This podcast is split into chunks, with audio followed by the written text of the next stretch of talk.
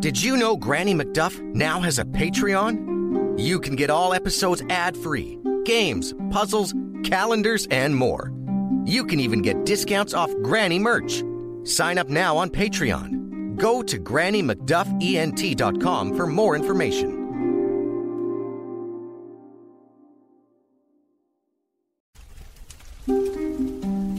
Good evening, children. It's Granny McDuff, ready with a story.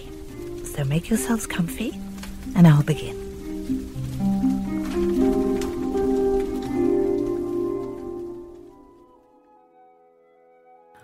Once upon a time, in a kingdom far, far away, lived a king and his queen. They ruled their people with kindness and were loved by all. But there was something missing, for the king and queen desperately wanted a child, but had none. Then one day, while the queen was having a swim in the river, a frog popped out of the water and told her, You will soon have a baby. And so it was. The queen soon had a baby girl, as beautiful a child as had ever been seen. They named her Briar Rose. To celebrate the birth of the new princess, the king and queen ordered a great feast in her honor. The entire court was to attend, and in addition, the king invited all of the fairies in the land. In all, there were 13 fairies, but one of them had not been seen in years, and so she was forgotten. The king ordered 12 gold place settings, one for each fairy. The feast was unlike anyone in the land had ever seen, only the finest of everything. Each fairy arrived, and each gave Briar Rose a magical gift inner beauty, grace, intelligence, patience, the singing voice of an angel, and so on. But before the last fairy could bestow her gift upon the baby, the doors flew open in a great wind. The last fairy ran behind a curtain and hid there as the thirteenth fairy entered.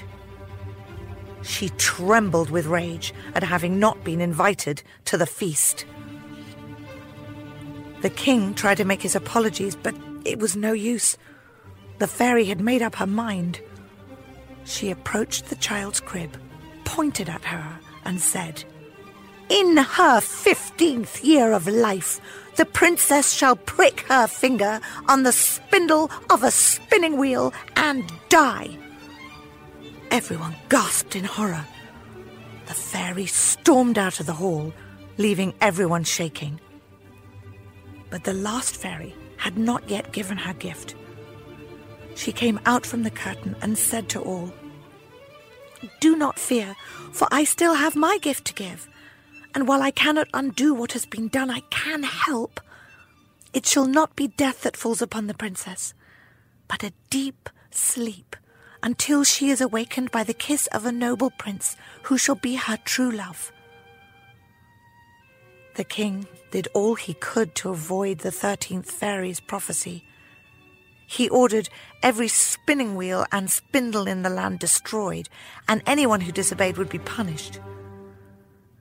And Briar Rose grew into a beautiful young woman, and all who knew her loved her. But just before her 15th birthday, the king and queen were called away from the palace, leaving Briar Rose to explore the castle. And while she did, the princess came upon an old tower. Ever since she could remember, the door was shut and locked. But on this day, the day of her 15th birthday, the door was open, and a golden light shined down on the winding staircase. Briar Rose, curious as ever, climbed to the very top and found a small door with a rusty key inside its lock. She turned the key and the door creaked open. Inside the room sat an old woman spinning silk on a wheel. It was mesmerizing to the princess, for it was unlike anything she'd ever seen. Good day, madam, she said. What is it that you're doing? The old woman smiled. Spinning, dear girl. I am spinning.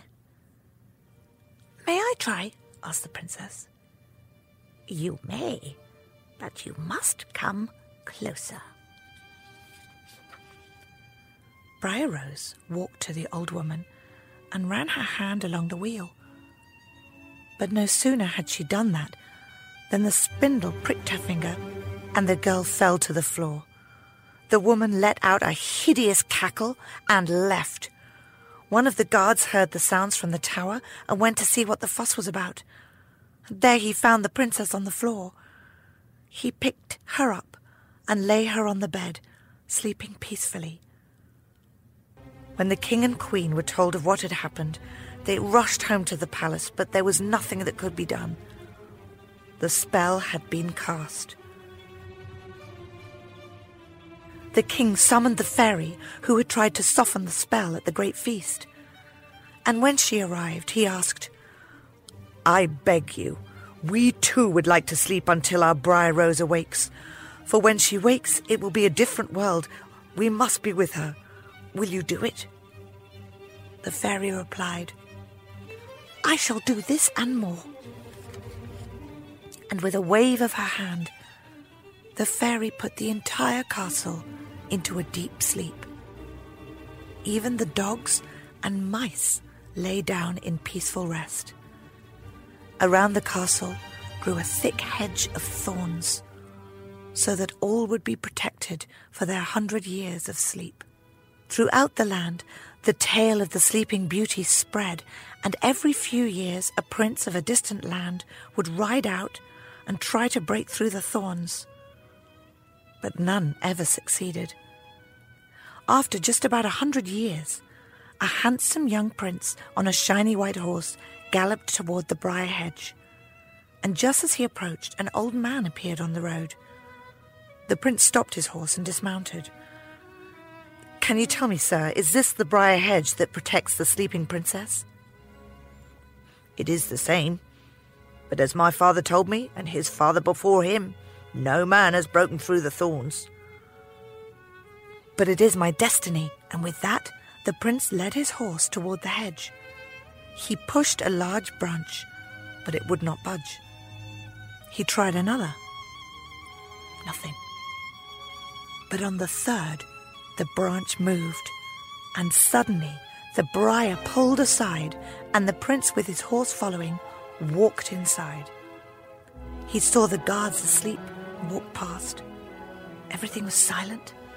The prince walked into the palace. He saw the king and queen asleep in their thrones and continued on until he found the door to the tower. At the top, he turned the rusty key and the door creaked open. And there, in a beautiful silk bed, lay Briar Rose. The prince thought she was the most beautiful creature he'd ever seen, and he leaned down and kissed her. And just as soon as he did, Briar Rose opened her eyes and smiled up at him full of love. The prince took her hand, and together they went down into the great hall, where life picked up where it had left off a hundred years before. Birds flying, dogs jumping, food cooking. The king and queen awoke and hugged their daughter and the prince who had saved them all from their eternal rest. And they knew this was her true love. Briar Rose and her prince were married the next day, and all the kingdom rejoiced. And they lived happily ever after. The end.